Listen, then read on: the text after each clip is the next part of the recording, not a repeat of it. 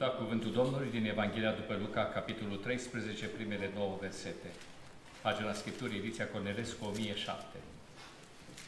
Evanghelia după Luca, capitolul 13, începem citirea cu versetul 1.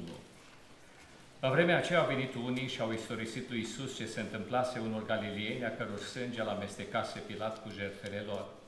Credeți voi, le-a răspuns Isus, că acești galilieni au fost mai păcătoși decât toți ceilalți galilieni pentru că au pățit astfel? Eu vă spun, nu. Și dacă nu vă pocăiți, toți veți pieri la fel. Sau acei 18 iși peste care a căzut unul din Siluam și a omorât, credeți că au fost mai păcătoși decât toți ceilalți oameni care locuiau în Ierusalim? Eu vă spun, nu. Și dacă nu vă pocăiți, toți veți peri la fel. El a mai spus și pilda aceasta. Un om avea un smochin sădit în via sa. A venit să caute rod în el și n-a găsit. Atunci a zis vierului, iată că sunt trei ani de când vin și caut rod în smochinul acesta și nu găsesc. Tai-l. La ce să mai cuprindă și pământul degeaba? Doamne, a răspuns vierul, mai lasă-l și anul acesta. Am să-l sap de jur împrejur și am să-i pun gunoi la rădăcină. Poate că de acum înainte va face roadă. Dacă nu, îl vei tăia. Amin. Amin. Vreau să reocupați locurile.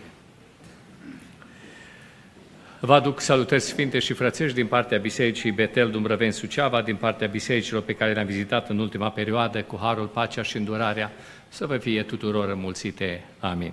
Amin.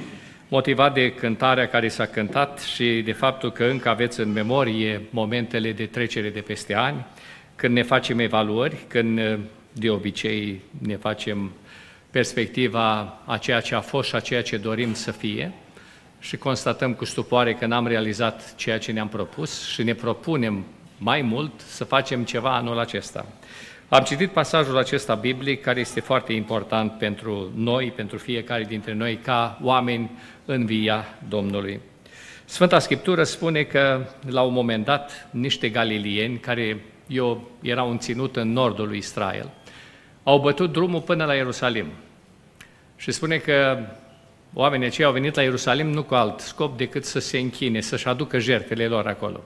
Foarte interesant, pe când ei își aduceau jertfele, au venit uh, soldații lui Pilat și i-au măcelărit pe ea acolo, că au amestecat sângele lor cu sângele jertfelor lor. A fost un masacru acolo. Bineînțeles că toți suntem curioși de ce Pilat și-a trimis oștenii și au omorât pe ea. Oare ce vin au avut ăia? Oare ce au făcut? Au vorbit împotriva uh, lui Pilat, împotriva statului roman. Biblia nu ne spune nimic din toate curiozitățile noastre, ci Domnul Iisus Hristos vine și spune, voi credeți că galienii ăstea au fost mai păcătoși decât ceilalți de-au pățit așa ceva? De obicei, în mintea noastră există un soft, așa că îi spune, neapărat au făcut ceva de genul ăsta. Neapărat ar trebui, nu degeaba li se întâmplă așa ceva.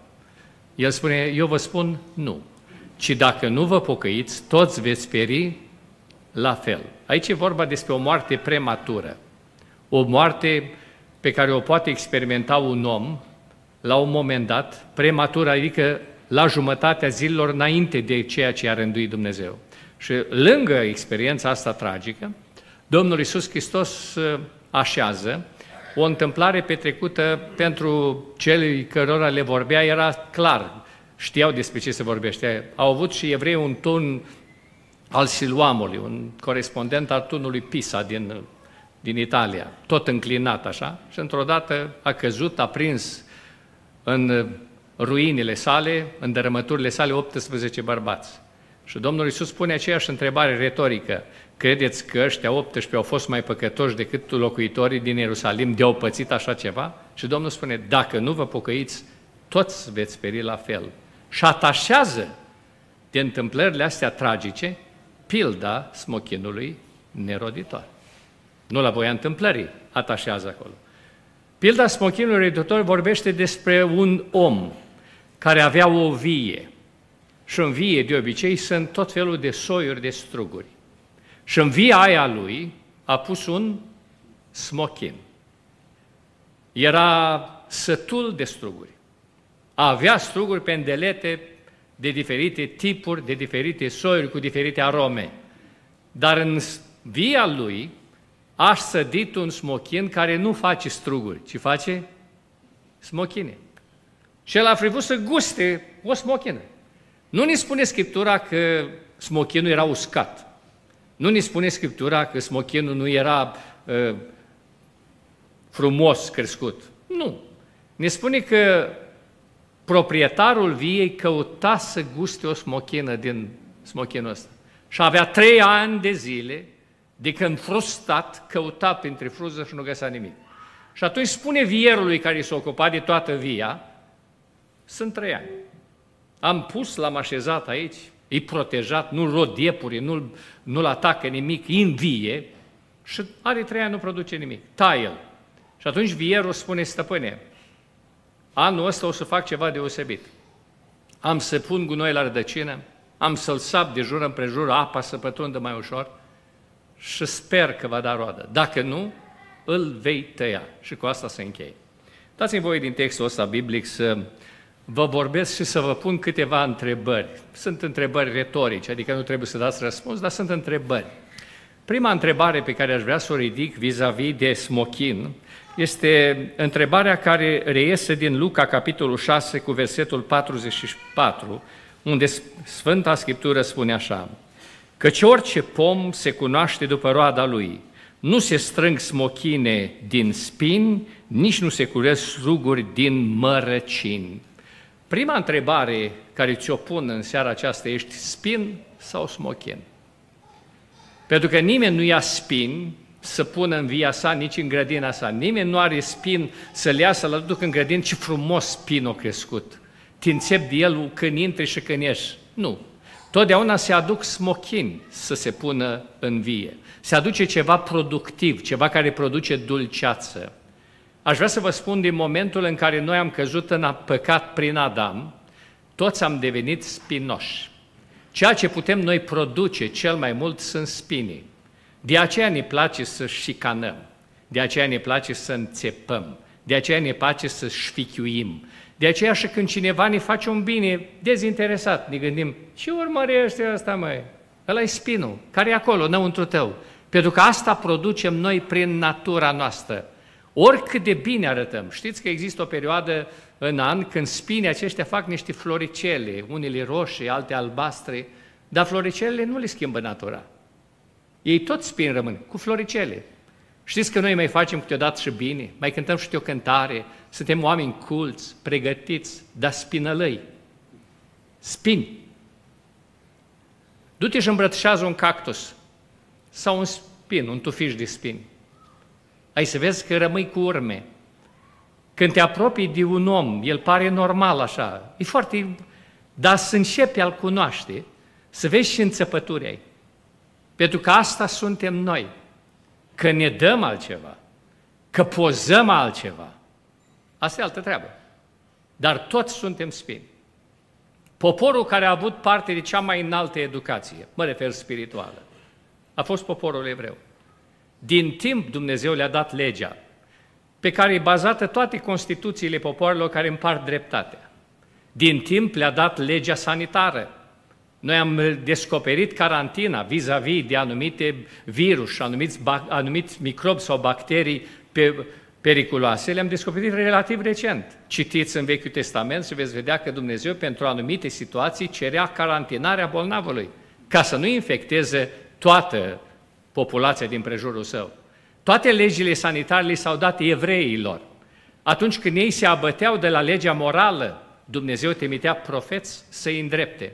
Și cu toată grija pe care a avut-o Dumnezeu, exemplificată într-un mod foarte frumos în Isaia, când a sădit o vie, când a împrejmuit-o, când i-a dat tot ce-i trebuiește să producă ceva.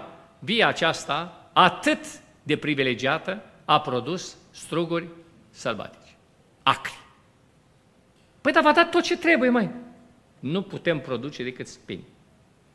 Dați-mi voie să vă citesc un pasaj biblic din Mica, capitolul 7, cu versetul 4.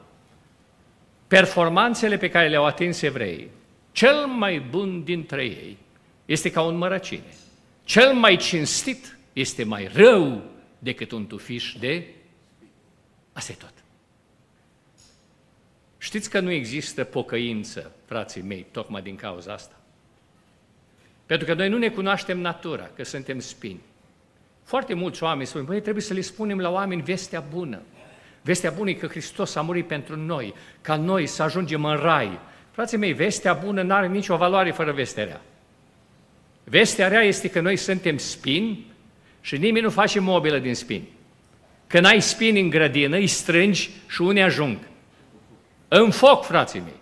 Asta suntem noi.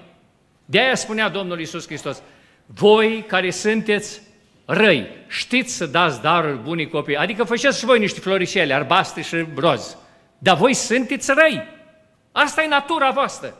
Numai când îți dai seama că ești rău, că ești spin, poți să primești vestea bună că există cineva care te poate transforma. Slăvit să fie Domnul. Amin.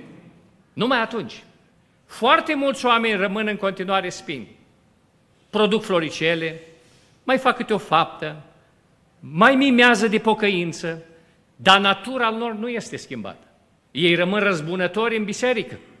Cântă niște cântări cu vocaliza pe care o faci, dar dacă l-ai călcat pe bombeu, nu te uită 20 de ani. Ori asta nu e natură de smochin, e natură de spin. E natură de spin. Și lucrurile astea vi le spun foarte clar, frații mei. Că prin poporul Domnului sunt strecurați oameni care rămân spin toată viața lor. Scriși, pe ei se scrie. Se păstrează la distanță. El nu vine des la adunare, pentru că ajungi să-l cunoști. Vine numai duminică seara, atunci salută din mers, mai faci un selfie cu tine că să aibă mărturie că a fost. După care dispare.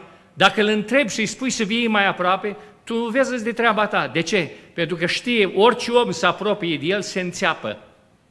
Sare imediat, îi sare tandura. Imediat se enervează. Imediat scapă cuvinte și stai și te gândești, măi, dar de ce? Pentru că el este spin și ascund, as, ascunde lucrul ăsta. Din când în când mai leagă câte o banană în spinul ăla, pune câte o portocală ca să arate bine, ca pomul de Crăciun, pune tot felul de globulețe, luminițe, poate, poate te păcălește. Dar bradul cât e de bun, nu poate să produc beculeț. El produce cornurile alea, atâta tot. Că îl înfrumusețăm noi, foarte mulți oameni cam asta fac în viața lor. Încearcă să arate celorlalți globulețe, să se mai prindă și el într-o misiune, dar el este spin. Și de aceea e important de văzut ce faci cu spinii din viața ta. Ce faci cu natura ta veche? Că tu nu te poți transforma. Școala nu te ajută, cultura nu te ajută, banii nu te ajută. Există unul singur care poate transforma un spin în smochin și ăla e Creatorul, slăvit să fie numele. Dar Dumnezeu nu te transformă în smochin productiv decât dacă recunoști că ești spin. Altfel, rămâi un spin în lumea aceasta având ca finalitate focul. E foarte important să vezi răutate din tine. E foarte important să vezi firea ta pământească. E foarte important să vezi răzbunarea ta și să vii disperat la Domnul și să spui, Doamne, am înțepat nevasta, am înțepat copiii, nu mă pot abține, Doamne, efectiv sunt rău, văd asta. Te rog, schimbă-mă. Și apare în terminologia biblică un element deosebit, ce anume se numește naștere din nou. Nașterea din nou este schimbarea omului în profunzime. El rămâne cu aceeași înălțime, el rămâne cu aceeași culoare a ochilor, el rămâne cu aceeași pregătire și cu același statut social. Dar înăuntru lui este schimbat radical. Din spin devine smochin. Slăvit să fie Domnul! Amin. E foarte important când vezi asta. Foarte mulți dintre noi suntem, uh, uh, ne mângâiem așa și văd și în poporul Domnului lucrul ăsta. Observăm că suntem răi, observăm că suntem nervoși, observăm că suntem nenăscuți din nou într-un cuvânt. Uh, nu suntem mulțumiți de noi înșine. Da, ne mângâiem, da, așa, alții tot așa. Frate meu, nu te mângâia cu asta. Nu te mângâia cu asta. Uită-te în natura ta și vezi dacă te-a transformat Hristos. Nu ajunge că ești copil de pocăit. Nu ajunge că nu știi, să, sunt mulți care spun, nu știu să dansez. E normal că dacă n-ai dansat niciodată, nu știi, te împreciuiești cu dreptul în stângul. E normal. Dar asta nu e o scuză să, să-ți faci o evaluare, să vezi că ești spin și ai nevoie de transformare. Pentru că la un moment dat s-ar putea să observi că ești rău. La un moment dat cineva din pre... băi, ești de nesuportat efectiv. Îți spune cineva de aproape, domnule, nu știu cum rezistă nevasta lângă tine. Nu știu cum rezistă. Și sunt anumite persoane care spun, păi, voi enervat numai acum, Azi, am, am discutat o țără cu voi și bărbatul sau nevasta, voi enervat. Gândește-te în locul meu care trăiesc cu dânsul în fiecare zi, ce asta, ce acolo. Dacă tu numai odată te-ai întâlnit și ai spus, domnule, nu, nu se poate, efectiv. De ce? Ăsta e el, spin. Bun, la un moment dat constați că ești spin. Te ajută cu ceva, că tragi perdelele pe geam și eu spui de acum înainte, gata, nu mai vorbesc cu nimic, eu tot greșesc, tot va nu te ajută cu nimic să intri în descurajare, în depresie, ci trebuie să mergi la cel ce schimbă. La un moment dat, știți foarte bine cazul lui Iuda, Iuda nu l-a vândut niciodată pe Domnul Isus Hristos ca să fie omorât. Nu. El a iubit banii. I-a plăcut să facă bani din nimic chiar. Și chiar făcea, băga numai mâna în pungă și lua bani gata adunați. Fără probleme. L-a văzut de vreo două ori că oamenii l-au înconjurat pe Domnul Isus să-l prindă. Și spune Scriptura, Domnul Isus a trecut prin mijlocul lor fără ca oamenii să-i facă nimic. Și Biblia completează ceea ce Iuda nu știa. Și anume, nu-i venise încă ceasul. Nu-i venise încă ceasul. Dar Iuda s-a prins. Ăștia nu-l prind, pot prinde pe Domnul. Domnul are ceva în el deosebit, are ceva în el, scapă totdeauna. Și atunci în mintea lui iubitor de bani s-a iubit ideea asta. Ce fac ca să pot câștiga niște bani de pe baza asta? Că el oricum nu-l pot ține ăștia. Și a întrebat, ce îmi dați ca să-l dau în mâinile voastre? În mintea lui era, nu mă să-l puteți voi ține, că n-aveți cum, o mai încercat o grămadă, nu numai voi. Și ăștia sunt 30 de arginți. O lua banii, s-a dus, l-a dat pe Domnul Isus și a așteptat scenariul din mintea lui, și anume, ca de obicei, ca până atunci, Domnul Isus să treacă prin mijlocul lor, să-i lese pe ăștia fără bani și bănuți în buzunarul lui, dar spune, eu mi-am ținut partea mea de ei. Vi l-am dat în mâinile voastre. Că nu l-ați ținut, doar nu m-ați plătit pe mine să-l țin eu. Dar dintr-o dată Domnul n-a trecut prin mijlocul lor. Dintr-o dată Domnul este plâns, este pălmuit, este lovit și în momentul ăla, dacă Iuda îl vindea pe Domnul Iisus, spune, Domnule, pentru asta l-a vândut, e treaba lui. Își vedea, nu dintr-o dată și-a dat seama că a greșit.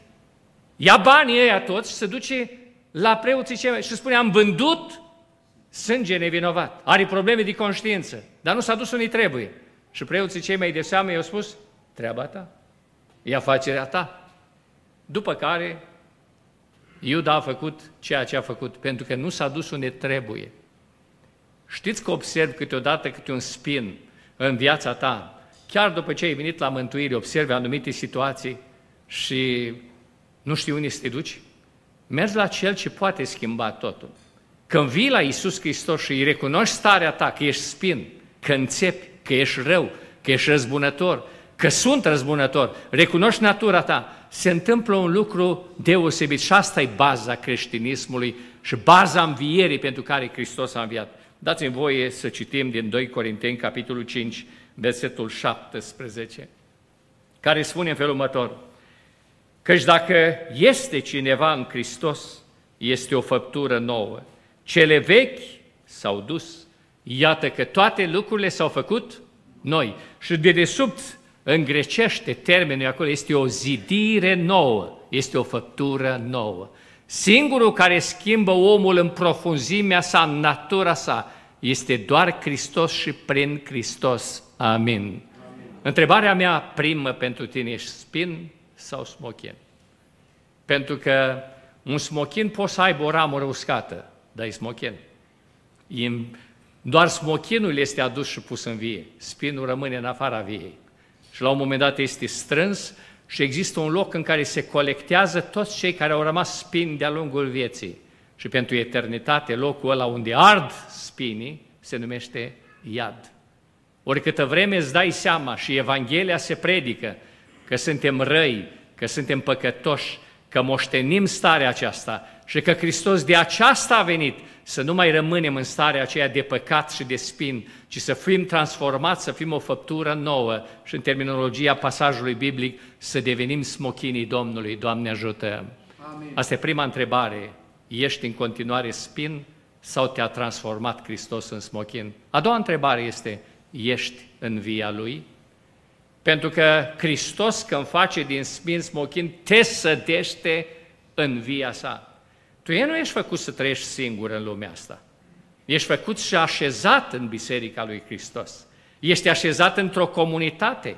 Tu ai nevoie de ceilalți și ceilalți au nevoie de tine. Și mai mult ca toate, ești vizitat constant de proprietarul bisericii. În mod constant ți se umblă între frunze, în mod constant ești urmărit dacă ai apă, dacă n-ai, dacă ai ramuri uscate, dacă produci roadă, în mod constant, la vremea smochinilor, Dumnezeu te caută. Să vadă, ai produs rezultatul care trebuie, pentru că ești așezat în vie.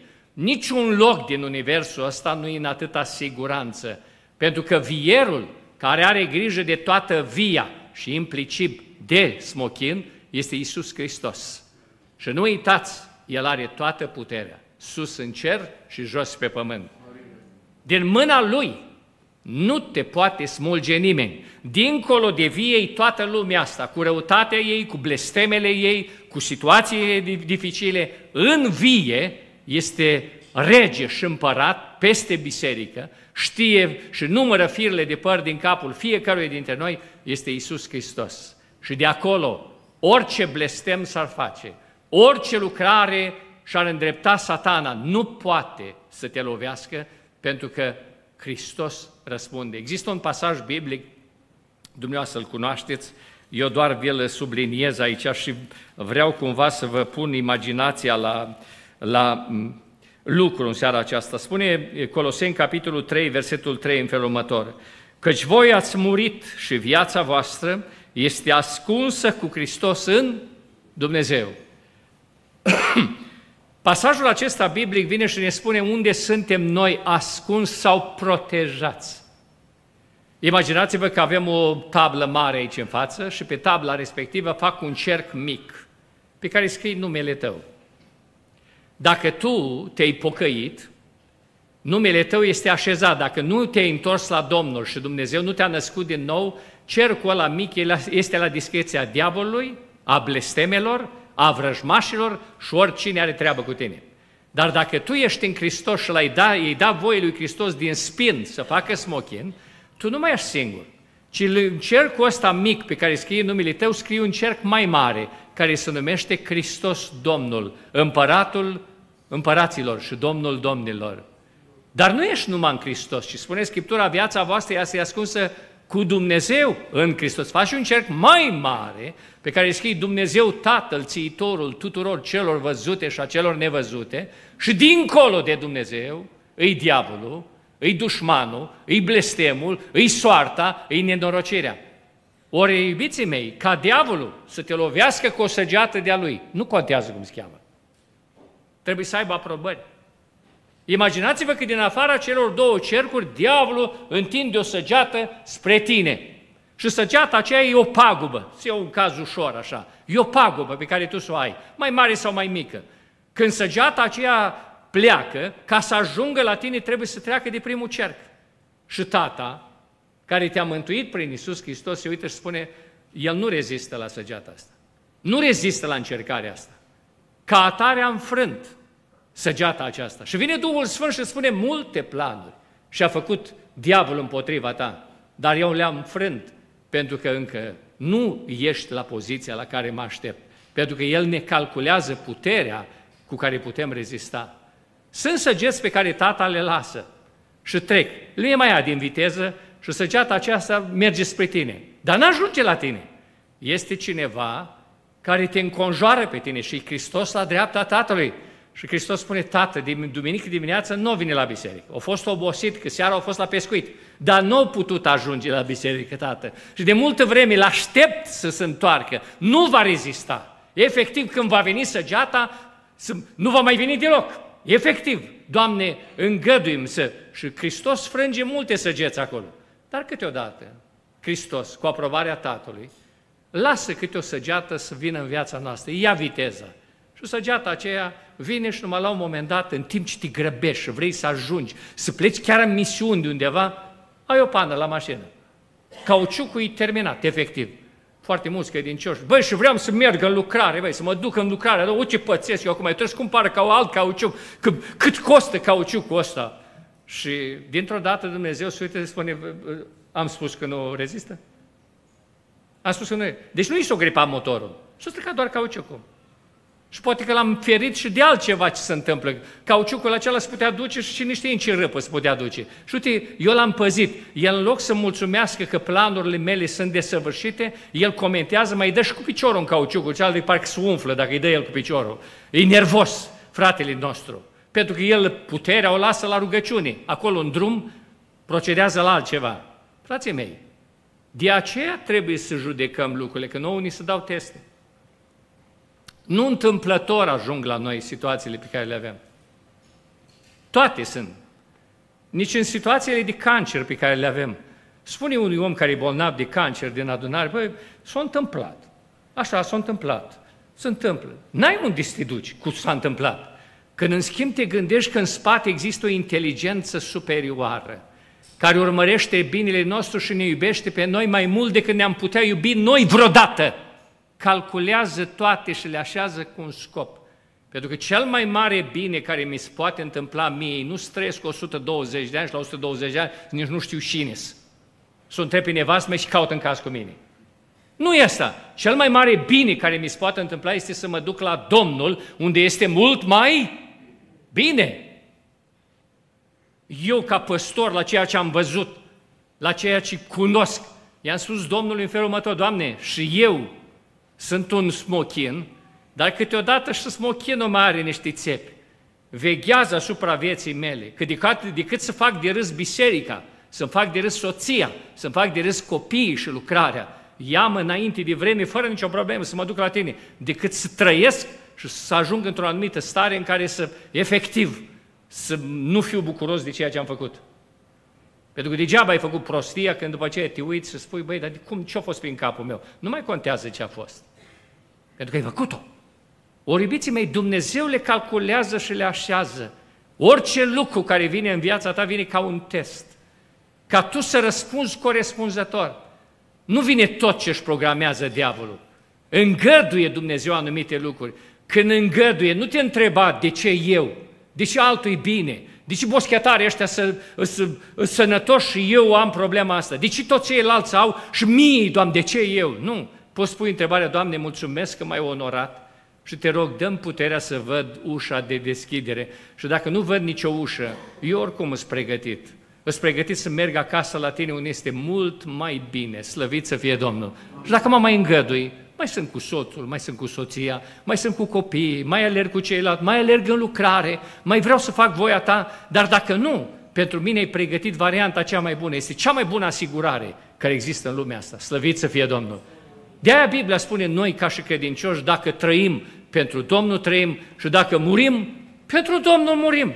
Noi suntem ai Domnului, noi aparținem Lui și nu-i punem noi condiții celui care ne-a cumpărat ce face cu noi.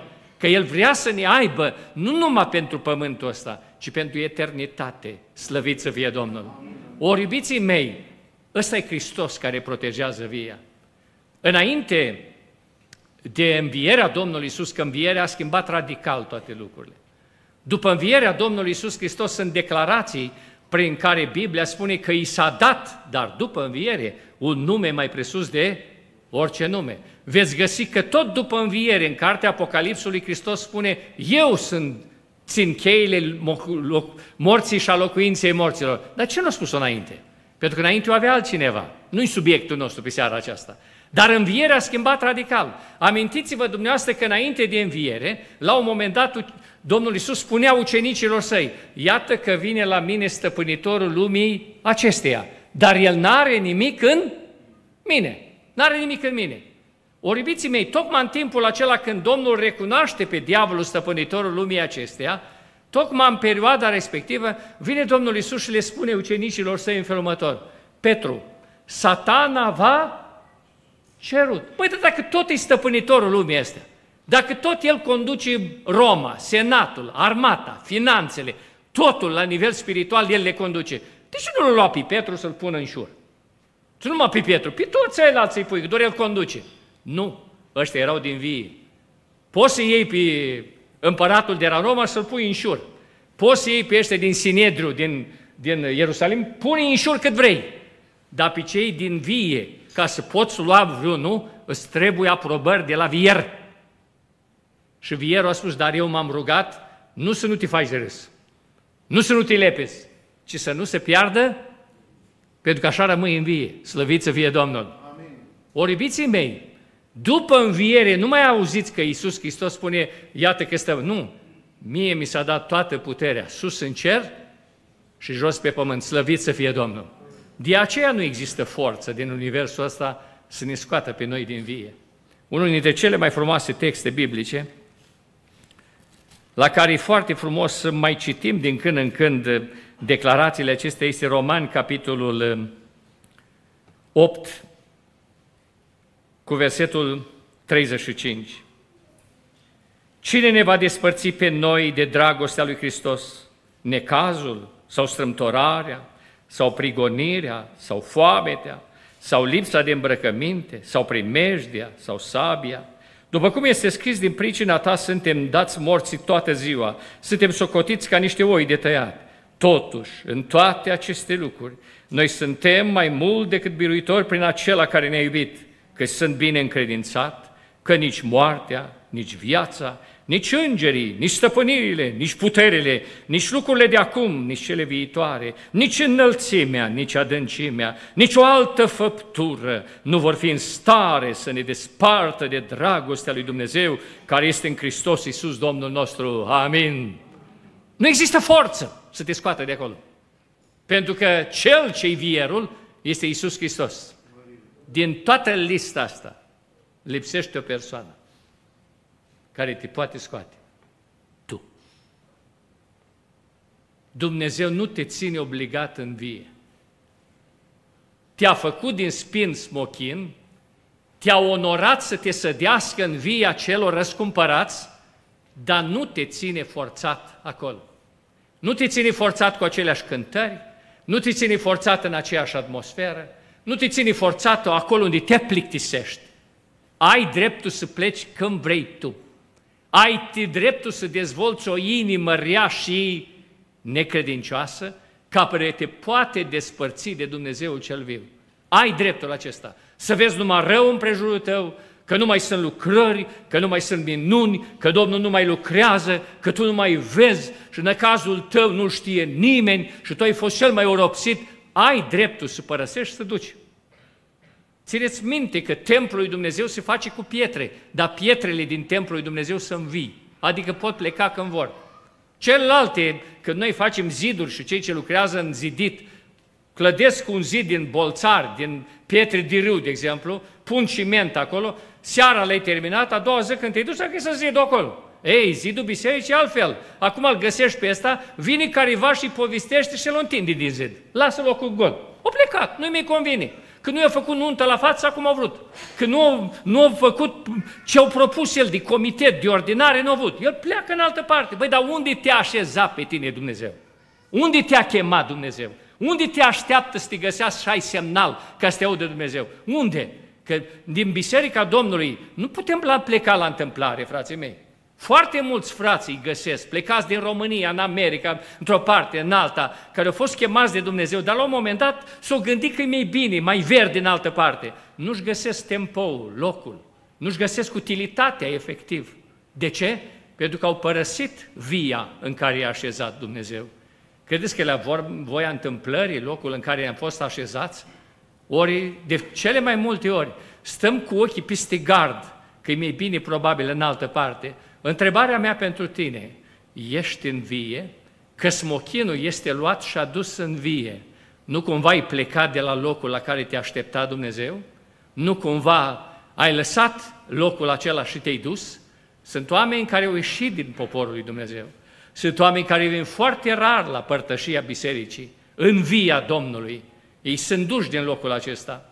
Este drept că se poate întoarce înapoi, un smochin poate fi realtoit. Un smochin poate veni înapoi, dar e foarte important când faci mișcări de genul ăsta, întreabă. Eu sunt slujitor, slujesc la Dumbrăveni de 26 de ani. Recent încă o biserică a venit și mi-a cerut frate zice, nu vrem altceva, vină păstor la noi și ajută în direcția asta. Nu pot să fac lucrurile astea. I-am cerut Domnului și am spus, Doamne, pot să-i ajut. Îs bun în domeniul ăsta și mă cred bun, grozav, dar nu asta mă ajută pe mine. Că eu mă pot duce într-o fundătură undeva. Că ajungi în niște biserici, că cât de bun ai fi, n-ai cu cine vorbi. Efectiv, ei setați pe un anumit stil al lor de a rămâne așa. Și eu îi chinuiesc pe ei și ei mă chinuiesc pe mine. Și îi spun, Doamne, dar asta e rentabilitate. Pot să mă duc sau nu pot să mă duc? Nu fac un pas fără tine. Și vine Dumnezeu în ultimul timp și îmi spune anumite lucrări. Uite, asta, asta, așa. Și pentru mine lucrurile sunt clare. Pentru că n-ai voie să faci în via Domnului cum stătrare în năsare să iei. Când ai firma ta, faci la un moment dat și ai pierdere de 1000 de euro sau 2000 de euro. Bineînțeles că lucrurile astea nu le mai repeți luna viitoare, nu-i așa? Că e firma ta, domnule. Dar la biserică de ce tot atâta? Vezi că un om nu merge, vezi că cineva nu-i chemat, dar îl mai pui, că de ce îți fac tulburare? Dacă nu-i firma ta, normal. Dar dacă iei aminte la lucrarea lui Dumnezeu, trebuie să faci lucrurile după voia Domnului, Doamne ajută. Cu toate că vă vorbesc vouă, m-aș uita și partea asta. m-aș uita și partea asta, toți Din punctul ăsta de vedere, a fi în vie, revin la un anumit subiect, și anume, a fi în vie înseamnă să ai parte de har. Și dacă Dumnezeu te cheamă într-o altă lucrare, te duci cu mandat, fratele meu. Întreabă de Domnul de două, trei ori, nu pleca la nervi, nu pleca că nu s-a întâmplat ceva, stai acolo. Pentru că sătul de oameni care au făcut biserici pentru că numai nu le-au convenit și nu merge nimic. Nu trebuie să vă dau exemple. Nu trebuie să vă dau exemple când se golesc efectiv, când n-ai ce să faci. Că au plecat așa la, la ambiții, la să arătăm și noi făcem o biserică. Au plecat din via unui o chemat Dumnezeu din păcătoși, din alcoolici, din destrăbălați cum erau, i-au adus la mântuire, din spini au făcut smochini, după care au, au plecat de zona respectivă. Și dintr-o dată, trei luni de zile o chema pe ăla, pe ăla, pe ăla, cu tare, șase luni au mers. La un moment dat au început a să ofeli lucrurile. De ce? Pentru că nu este semnal, fratele meu. Ai plecat din ambiție, nu te-a trimis Domnul. Ori când te trimite Domnul, înverzește totul în prejurul tău. Când te trimite Domnul, îngerii Domnului lucrează unde tu nu mai poți. Pentru că te-a trimis Domnul și lucrarea Lui, slăvit să fie Domnul. Dar dacă ai plecat din ambiție, nu-ți merge. Tot petișești, tot pui proptele, toții, când se apropie se duci jos, alte proptele, alte proptele, la un moment dat când s-o dus jos și e mortă la acoperi, nu-ți prinde nimeni că e mort, ții acolo, băi, dar miroasă, dați cu parfum și atâta tot. La un moment dat te gândești, băi, cum mă întorc eu? Și uite, e timp pierdut și dacă am trăit cu met- cât metusala, mai verificăm anumite lucruri. Dar avem 70-80 de ani și vârsta noastră de potență, de putere, este într-un anumit timp și ce frumos e ca în timpul ăla al tinereții tale, al puterii, al înțelepciunii, să fie acolo unde te vrea Domnul. Amin. Chiar dacă toată viața trebuie să faci de ordine. Chiar dacă toată viața trebuie să încurajezi pe alții. Chiar dacă toată viața trebuie să zâmbești la cineva și spui, mă bucur că ești la casa Domnului. Dar ești acolo unde te vrea Dumnezeu. Și când tu ești acolo unde te vrea Dumnezeu, ai un copil mai neascultător. Și îi spui, Doamne, știi că m-ai chemat aici, aici am rămas, Frații mi-au dat harul să fiu în adunarea asta. Acum, odată ce am rămas la locul acesta, te rog frumos pentru copilul meu, nici nu termin rugăciunea și Dumnezeu spune, te-am auzit, îți rezolv problemele. Că tu n-ai cum să rezolvi. N-ai cum să mergi la, la școală la copilul tău sau la facultate la copilul tău sau la locul de muncă. Dar îngerii Domnului tăbărăsc în jurul celor ce se cred în El. Ajung să rezolve problema pe care tu ai ridicat-o și Dumnezeu spune nu aveți pentru că nu cereți. Și odată ce ceri, Dumnezeu îți rezolvă problema pentru că ai stat acolo unde a pus El. Ești în vie? E o altă întrebare pe care vă pun. Pentru că înțeleg nevoia de biserici noi, care să fac cu pace, cu înțelegere. Înțeleg. Înțeleg nevoia de oameni și de lucrători care pun înaintea Domnului și au călăuzire și Dumnezeu îi însoțește. În continuu sunt întrebat de oameni, frate, vreau să încep o lucrare nouă, ce zici de metal? Nu fă pasul până Dumnezeu nu-ți confirmă de două ori sau de trei ori. Consultă-te cu oamenii lui Dumnezeu. Pentru că atunci când faci pasul, vei da de necazuri, vei da din potrivire. Diavolul nu se va bucura de lucrarea Domnului dacă știi că Dumnezeu te-a trimis să-i să vezi îngerii Domnului la lucru și Dumnezeu deschide uși pe care tu nu le poți deschide niciodată, că e Dumnezeu implicat acolo. Dar dacă ai plecat numai că nu ți-o convenit, numai ca să fii în altă parte, numai ca să vezi alți oameni, când a venit necazul, nu știi pe un să o iei. Și când te rogi și nu ești ascultat, ce mai faci atunci? De aceea este important, dacă ești smochin, ești în vie, să ne ajute Domnul. Și ultima întrebare din textul acesta, dacă ești mochin și ești în vie, produci rodul pe care îl așteaptă Dumnezeu? Există de foarte multe ori în viile noastre, în bisericile noastre, oameni care cred că schemați doar să fie un fel de copași ornamentali, un fel de smochini ornamentali, bine echilibrați la coroană, cu frunzăriș fain așa, și roadă mai nimic, dați ornamentali. De foarte multe ori avem grijă cum arătăm în afară foarte bine, extraordinar de bine. Oameni care cheltuiesc o grămadă de bani pe ceea ce prezintă, doar atât. Zeci de mii de dolari, eram cândva cu soția în Australia și o soră de acolo, în vârstă acum, spunea, dacă am calculat împreună cu soțul câți bani mi-am dat eu pentru coafarea părului, constat că zeci de mii de dolari pe care i-am dat. În timpul ăsta, surorile noastre s-au aranjat părul cum au putut, cum învață Biblia și l-au strâns frumos așa, și banii ei au ajutat orfanii, au ajutat necăjiții. Alții au ținut loc de Văd că în bisericile noastre se intră tot cu unghii, dice, mai lăcuite, mai șeruite și așa mai departe. Căutăm haine de firmă să venim cu ele în adunare și de multe ori unii le iau de la secund, alții numai noi vor să le ia. Frații mei, asta arată că suntem un fel de copaci ornamentali. Smochine adevărat, spune Scriptura în textul ăla care se aplică și bărbaților, este valoarea noastră să nu fie omul din afară, ci să fie omul ascuns al inimii în curăția neperitoare unui duc blând și liniștit, care este de mare preț înaintea cui? Nu lui mim pe Dumnezeu cu hainele noastre, cu felul nostru de a arăta, de a sclipi după standardele lumii. Dezvoltă-ți omul ascuns al inimii, a unui duc blând și liniștit. Și blândețea, frații mei, nu câștigi la un șai. Blândețea să câștigă în timp. Nu, numai eu mi-aduc aminte prin cât de iutișor eram așa când eram mai, mai, mai adolescent și mai tânăr. Dar m-a trecut Dumnezeu prin niște încercări la momentul actual și de răspuns mai, mai calm, mai cutare, pentru că am dat cu capul în toate grinzele pe care le-am prins așa pe traseu. Și acum Chiar dacă nu-i grindă, merg cu cap plecat. De ce? Pentru că astea lucruri te învață, frații mei. Te învață. Un, blând, un duc blând și liniștit, care este de mare preț. În ziua când copilul e bolnav, când soțul e accidentat, o soție, degeaba îi prezintă Domnului ce rochii faimoase are, cu care a uimit și o grămadă de bărbați o întors capul după ea. Nu contează asta. Singurul lucru care îl uimește pe Dumnezeu este Duhul blând și liniștit, care are mare preț. Și când ea strigă, Doamne, ascultă-mă, Dumnezeu intervine, Doamne ajută. Investiți în ceea ce trebuie, nu deveniți niște pomi ornamentali, bine echilibrați, să ieșiți bine în poză, dezvoltați în roade, Dumnezeu să ne ajute. Apoi al doilea aspect pe care îl avem în Sfânta Scriptură și pe care îl avea smochinul acesta, nu că era un pom ornamental, cu toate că mergea pe sarea asta, avea frunze. Frunzele în Biblie sunt corespondentul vorbelor noastre. Un copac, ca să poată face rod, trebuie să aibă frunză. Procesul de fotosinteză se face în frunză, cu clorofilă și așa mai departe. Ați învățat la școală lucrurile acestea. Deci nu poți să ai rod fără frunze.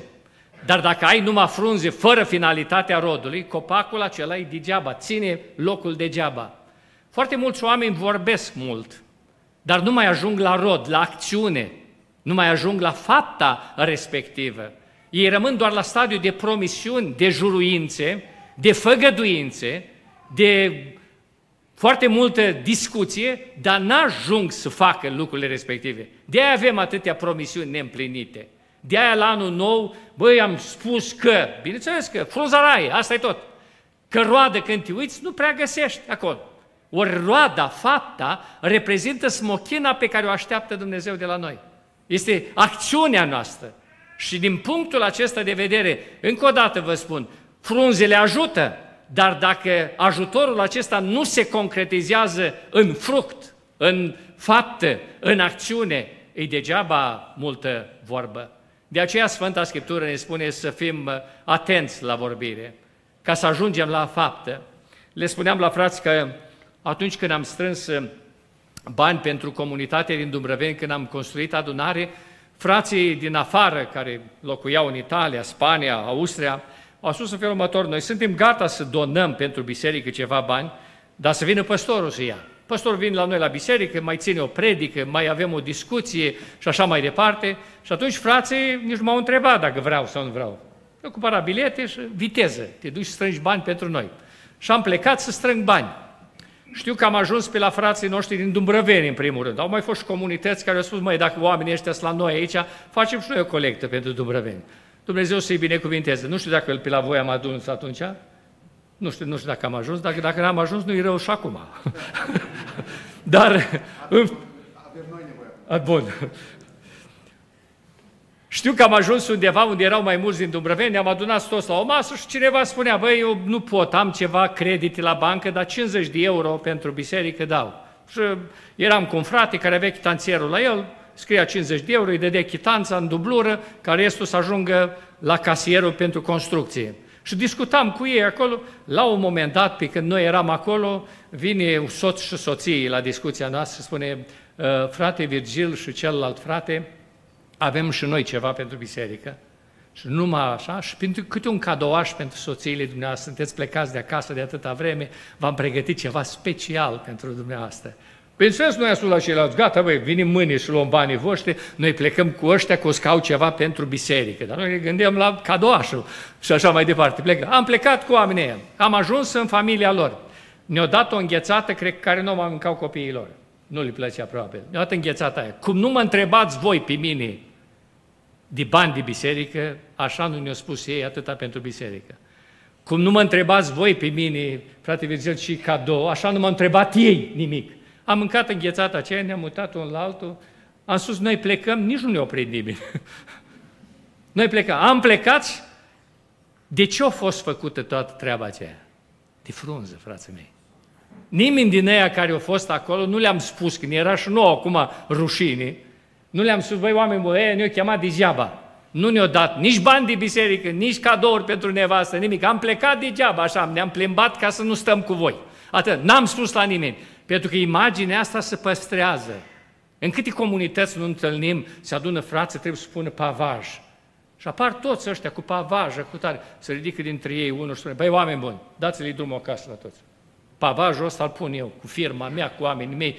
Băi, frate, dați spate. Da, băi, voi vedeți-vă de alte trebuie, eu pun asta și cu tare. Bun, ceilalți duc toți acasă, unde oarecum supărați că au vrut să contribuie și el, după ce au plecat toți, asta îi spun la păstor, ieși și discurc, te cheamă înapoi, că eu am fost numai să le spun că pot face, dar nu, nu, nu cred că mă pun unde la lui. Ăsta să-și uită. Păi frate, frunzaraie, frunzaraie, știți că sunt cu numai cu frunzaraie? Îți promit, nu sunt de cuvânt. Spun, vin, frate, îl aștepți, te uiți. Cum credeți dumneavoastră că se fac lucrurile astea? Și vine stăpânul și se uită și frunza este cât este. Și știți că frunzele atrag după o bucată de timp blestemul? Spune Sfânta Scriptură că într-o zi Domnul Isus a trecut pe lângă un smochin și a căutat rod. Spune Biblia, nu era vremea smochinilor. Și n-a găsit. Și fiindcă n-a găsit, a blestemat smochinul respectiv. A doua zi când s-au întors, ușenișii speriați. Doamne, smochinul ăsta e uscat până în rădășină. Și Domnul îi spune, nu v-am spus că dacă veți crede și veți zice muntelui acestuia, mută-te și să rezolvă, ci eu, un smochin e problemă? Ucenicii erau uimiți. Întrebarea care se pune acolo este ce vină a avut smochinul ăla? Dumnezeu n-a blestemat smochinul, a blestemat proprietarul smochinului. În Israel, smochinile au o perioadă când se coc, o dată, de două ori sau de mult, depinde de anotimpul să prinde. Și smochinul rămâne pe, pe copac. Orice evreu, conform legii, n-avea voie să culeagă tot. Trebuia să-și ia partea lui, iar restul să rămână pe copac pentru văduve, orfani și trecători, ca Domnul Isus. Ca să ia, bă, dar cade jos să strecă, n-ai tu treabă că să strecă. N-ai tu treabă că tu lasă-l acolo dacă va fi vreodată cineva să ia o smochină, să aibă de unde, tu îl leși pe copac, că Dumnezeu ți-o lăsat copacul. Proprietarul smochinului respectiv o barberit tot. El nu a lăsat nici pentru trecători. Și când Domnul Isus a trecut pe acolo, n-a găsit smochinile alea care trebuiau să fie lăsate acolo. Nu era vremea smochinilor, dar smochinii trebuiau să fie acolo. Și pentru că proprietarul le-a luat tot, a blestemat smochinul ăla să nu-i mai producă la proprietar în viac roadă. Știți că din tot ce ni se produce nouă și intră în buzunarele noastre o parte a Domnului? Știți, câteodată barberim totul cu fuștițe, cu rochițe, cu capașii la roți, cu truse de sculi, cu șurbelnițe, luăm de acolo tot, dar efectiv la Domnul nu mai lăsăm nimic pe copac. Pentru văduvă, pentru orfan, pentru plătit curentul, pentru casa de rugăciune, dacă aveți proiect. Nu avem nimic. Și câteodată Dumnezeu blastămă copacul care produce roadă. Păi dar nu, nu mai ies, la afacerea mea nu mai, nu mai merge, și pun mâna, nu mai merge. Nu cumva ai fost blestemat pentru că partea aia care trebuia să o lași acolo trebuia să fie? Nu cumva partea aia ai luat-o ca să te înfrumusețezi, să arăți tu mai bine? De aceea, stimații mei, e important să verificăm lucrurile acestea. În primul rând, nu ești un copac ornamental, nu ești un smochin de frumusețe. În al doilea rând, verifică dacă nu cumva ai numai frunze, fără fapte. Și, frații mei, încă un lucru vreau să vă spun. Sunteți în atenția Domnului că smochinul ăla îl reprezint eu și tu. De obicei noi spunem, frate, dar sunt o grămadă aici. Băi, toți ceilalți vie. Toți ceilalți îți vie. Produc struguri. Singurul care poate produce smochine, sunt eu. Nu mă pot baza pe Daniel. Nu mă pot baza pe altul. Că ăștia sunt vie. Îți plătiți în vie. Ei produc struguri. E treaba lor cât produc. Vierul verifică. Singurul la care Dumnezeu vine să vadă smochina. Pentru că eu sunt smochin, sunt eu. Și sunt în mod special privit de Dumnezeu. Și așa ești și tu. Nu te baza că altul cântă în locul tău. Nu te baza că altul ajută în locul tău. Nu te baza că altul are. Dumnezeu așteaptă rodul tău. Că tu ești smochinul respectiv. Sunt o grămadă de oameni care spun, să mănânci, domnule, să mănânci struguri cât vrea, doar stând struguri. Numai din smochinul meu să împiedică. Măi, trei ani de când tu ești protejat, de când ești ocrotit, de când vierul își face toată treaba și în vie și cu tine. Și tu de trei ani ții umbră la pământ degeaba. Am investit degeaba în tine. Unde smochinile, rodul tău, pe care trebuia să-l produci? Doamne, dar nu poți vreo 10 ani să mă pui de probă. Nu, nu, trei ani și al patrulea vine de dragul vierului. Și vierul vine și spune, Doamne, anul ăsta o să fac ceva deosebit. Am să-l săp de jur împrejur și am să pun gunoi la rădăcină. Câteodată gunoiul, frații mei, reprezintă facilități. Un om trebuie să producă roada pocăinței și roada sfințeniei, că-i sărac, că-i bogat, că-i bolnav, că-i sănătos, el trebuie să trăiască pocăința. Amin. Un om în orice climat și disecită, el trebuie să producă roadă. Când ești săpat de jur împrejur, când apa îți vine mai ușor la rădăcină, când să se deschid oportunități deosebite și când dintr-o dată Dumnezeu pune gunoi, asta presupune lucruri pe care altă dată alții le-au abandonat, spunea Apostolul Pavel, întâietate, cel din tâi, de acolo, de acolo. Toate aceste lucruri le-am considerat ca un gunoi, numai ca să-L câștig pe Hristos. Ei, există o situație când Dumnezeu vine și îți dă bani mai mulți.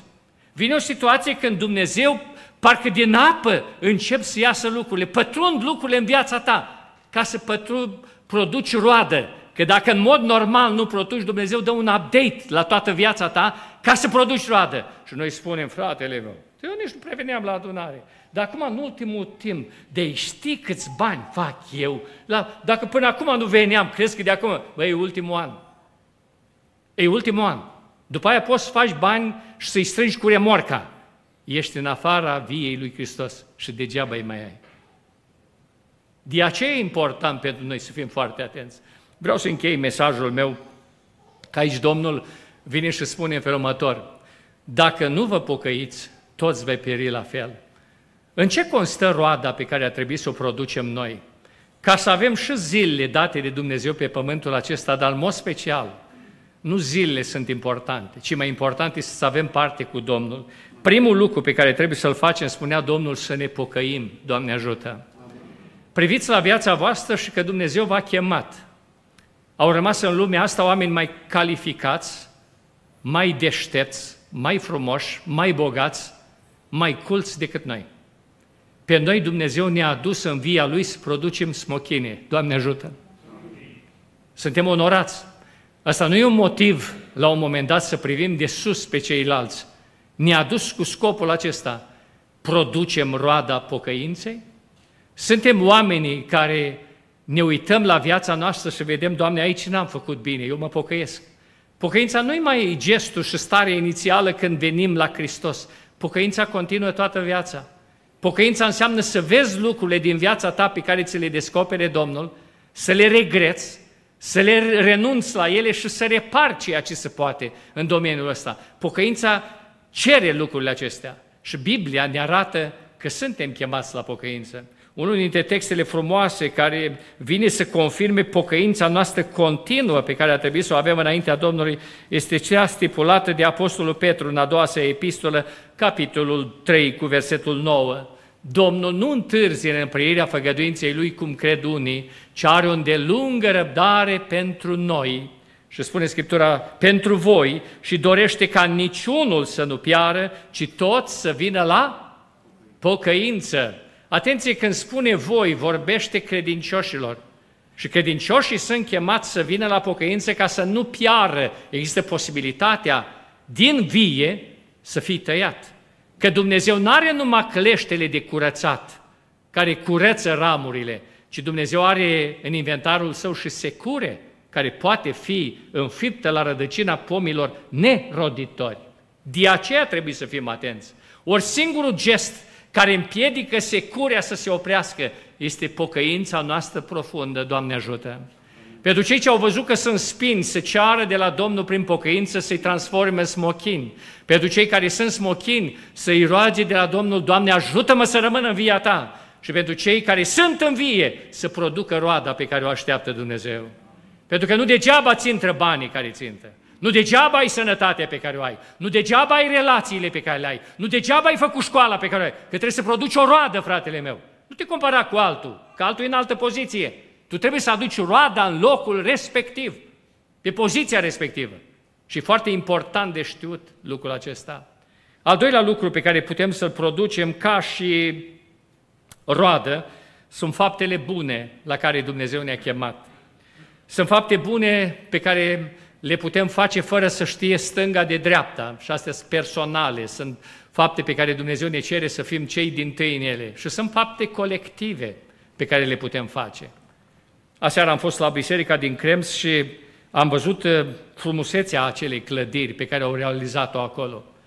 Rămâi uimit de niște realizări pe care le fac oameni împreună. Când se unesc împreună, cât de bine s-ar ținea cineva, nu poate termina o clădire singur, cu toate că ar vrea probabil. Dar nu poate. Frumusețea este că toți se unesc. Unii cu rugăciune, alții cu bani, alții cu zile de muncă, alții cu zile de post, dar se unesc și împreună scot un edificiu că toți ceilalți se uită împrejur și spun, domnule, ce frumos au lucrat oamenii aceștia. Bun, ăsta e în segmentul ăsta. Imaginați-vă dumneavoastră ce înseamnă să lucrezi în domeniul ăsta și să ajuți pe altcineva. Suntem o mărturie. Vă dau doar un exemplu în multe situații. În anumite comunități în zona noastră din nord, dar cunosc câteva localități, unde la un moment dat s-a întâmplat ceva. Și anume, a luat ca, foc casa unui, unui domn ortodox. Avea vreo 4-5 copii și a luat foc casa, dar au ars tot. Bineînțeles că la momentul respectiv oamenii din zona respectivă, din satul respectiv, s-au întrebat ce fac și rudile lor, unii, unii trebuie să-i ținem. Câteva rudi eu primit așa, biserica, biserica de acolo, care era mai micuț așa, vezi, oameni buni, noi facem evangelizări, ăștia nu prea vin la evangelizare. Și mă, ăsta e momentul când am putea. Eu ne-am pus niște bani deoparte să mă duc în concediu. Altul a spus, eu mi-am pus niște bani să-mi schimb mobila în bucătărie. Altul a spus, eu mi-am pus niște bani eu să-mi schimb mașina, băi, că am mașina asta așa. Dar uite ce facem. Hai acum să ajutăm familia asta. Și s-au ridicat frații și surorile de acolo. O plecat cu tineretul din biserică, o dat la o parte toată stirigia, tot fumul, tot ce a fost acolo, sub ochii ortodoxilor. O uitat acolo și au început surorile două ori pe zi, făceau mâncare. O dat jos, o pus înapoi ce-au avut acoperiu, cumpăra grinzi cu tare. Ei dintre ei au spus, păi eu aș putea să dau câteva grinzi. Altul a spus, eu aș putea să dau ceva calaburi dacă s-a dus. Altul a spus, măi, eu aș putea da niște tablă, dar nu pot mai mult. Dacă s-au dus toți acolo, au luat și nu numai așa au sărit și alți oameni din alte comunități le-au dat și ăștia în mod constat sub ochii ortodoxilor, a tuturor celorlalți, ori ridica casa și în patru luni de zile, sau în două luni, nu mai știu exact, trei luni de zile, au intrat oamenii înapoi în casă. Du-te acum în satul ăla și spune-le ăsta, veniți la adunare, că și oamenii respectiv, mergem. Dacă îți găsești vreunul, spune, băi, pocăiți ăștia sunt niște bandiți. Îi spun, taci din gură. I-am văzut și bandiți. În loc să schimbi mașina, în loc să schimbi mobila, în loc să ducă în concediu și-au pus banii aici la unul care nici nu merge la ei la adunare, dar ne-a arătat ce înseamnă faptă.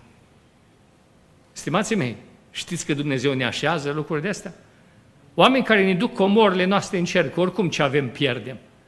Ultimul, ultimul lucru pe care Dumnezeu îl așteaptă ca roadă de la noi este slujba noastră. Suntem chemați să facem o anumită slujbă. Avem o slujbă încredințată. Și slujba ne-o dă Dumnezeu când venim aici, în adunare. Spune Scriptura că stăpânul a venit și a chemat pe robii săi și le-a dat talanți după puterea lor. Bineînțeles că eu mă cred mai puternic și aș vrea mai mult, dar dacă stăpânul mi-a dat doar un talent, el a observat că atâta pot. Unul poate să predice și să cânte și amândouă le face bine. Altul poate să facă altceva, dar fiecare are ceva dat. Nu există cineva care să n-aibă. Când stăpânul a împărțit talanții robilor săi, le-a cerut ca să multiplice prin lucru acești talanți. Și dintre ei au fost cel care a avut numai unul și care l-a ascuns. Și m-aș fi așteptat că atunci când au venit vremea socotelii, cel cu cinci talanți a venit și a mai dus cinci. Și stăpânul i-a spus, bine, rob bun și credincios, intră în bucuria stăpânului tău. Ăla cu trei a mai adus trei. Ăla cu unul, o părut și el cu unul acolo. Trebuia să-i spună stăpânului, stăpânului buc, mai care l-ai recuperat, puteți să-l cheltuiești pe asta. Nu rămâneai cu nimic. M-aș fi așteptat ca stăpânul să-i spună la ăștia, măi, luați-l și dați o treabă pe aici, dați-i să mături, să fie la salobritate, ceva mai de jos, că se pare că nu se descurcă în domeniul ăsta contabil și a negocierilor și a negoțului cu talanții mei. Dar stăpânul spune în felul următor, legați-i mâinile și picioarele și aruncați-le în tunericul de afară, care totdeauna în Noul Testament reprezintă iadul și pierzarea veșnică. De ce? Pentru că omul ăsta a fost chemat să facă ceva. A fost chemat să facă ceva. Amintiți-vă de Apostolul Pavel, care spunea în 1 Corinteni, capitolul 9, cu versetul 16, în felul următor, că el vine și spune că e chemat să predice Evanghelia și să o predice în mod constant. Și el vine în 1 Corinteni și spune așa, dacă vestesc Evanghelia, nu este pentru mine o pricină de laudă, căci trebuie să o vestesc. Și vai de mine dacă nu vestesc Evanghelia. Pabile, dar Doamne, credeam că faci lucrurile de plăcere. Măi, oameni buni, asta e slujbă. La slujbă nu mă duc de plăcere. Câteodată te duci de plăcere când e frumos afară, când șeful ți-o promis o primă, dar restul când plouă afară și când lucrurile merg mai dificil și ai niște colegi mai sușiți așa, nu te mai duci la muncă? Nu, te duci că slujba e acolo. Când Dumnezeu te-a chemat în biserică, ți-a dat o slujbă. Câtă vreme ești bine văzut, te apreciază frață, tu slujești. Dar câtă vreme, frate, nu te apreciază, nu te aleg în comitet, ce faci? Câtă vreme efectiv ești pus la încercare, ce faci în momentul respectiv? Nu e așa că nu mai slujești? Nu e așa că dorești să schimbi ceva? Nu e așa că în locul acela în care ești dorești o îmbunătățire, gunoi la rădăcină, care nu durează mult și apare. Dar dacă nici atunci nu faci roadă, ești scos de pe traiectorie. Oamenii pleacă din lumea aceasta, frații mei, în primul rând pentru că e hotărârea lui Dumnezeu. În al doilea rând, sunt planurile lui Dumnezeu când cheamă anumiți oameni să plece la jumătatea zilelor lor. Sunt oameni care, vă pot da multe exemple aici, dar nu continui cu asta. Dar sunt foarte mulți credincioși care pleacă la Domnul, nu pentru că au hotărât Dumnezeu să plece acolo, ci pentru că ei mai puteau trăi, mai puteau sluji, mai puteau fi rentabili, dar s-au ocupat cu altceva. S-au ocupat cu altceva. Și ia Dumnezeu, ia Dumnezeu și le spune, dacă nu vă pocăiți, toți veți pieri la fel. Să ne ajute Domnul să ne facem o evaluare, Doamne ajută. Amin. Mă rog pentru toți cei din biserică să ne dea Dumnezeu zile să trăim, dar pentru aceasta trebuie să fim rentabili în locul în care ne-a așezat Dumnezeu. Și dacă Dumnezeu rânduiește prin voia Lui, mântuiți, să plecăm la cele veșnice, să rămânem credincioși până la capăt. Iar pentru toți ceilalți, învățați-vă împreună cu mine să lucrăm pentru Domnul, să producem roada așteptată. Și dacă ceilalți nu produc roadă, nu se modelul pentru noi. Stăpânul vine să mă verifice pe mine. Nu aștept să te verifici pe tine. El de la mine așteaptă să mă chine. Eu sunt gata să spun, Doamne, verifică în viața mea dacă am tot ce trebuiește. Că pe ceilalți știu că ai secure, știu că ai foarfecii de curățit, știu că vei face ceea ce trebuie, dar eu vreau să rămân în via ta, să ne ajute Dumnezeu. Mă bucur că v-am văzut, mă bucur că sunteți în casa Domnului, motivat de cântările care au fost din momentul acesta. Am vrut să apăs mai mult, pentru că anul acesta, frații mei, dacă observați că sunteți spini, cereți de la Domnul înnoirea prin naștere de nou. Doamne ajută! Amin. Apoi, rămâneți în via Domnului. Rămâneți în biserica Domnului. Fiecare biserică se străduiește să facă lucrurile cât mai bine. Nu reușim că suntem imperfecți toți. Dar mulțumim Domnului că Hristos e în mijlocul nostru. Slăviți să fie Domnul. Și în biserica Domnului, unde te-a așezat Dumnezeu, produ roada pentru care Dumnezeu te-a, ajus, te-a adus acolo. Nu încerca să produci struguri, nu încerca să produci banane, nu încerca să produci portocale, nu încerca să faci lucrarea altuia. Fă-ți treaba ta, produs mochine ca stăpânul să fie mulțumit. Amin.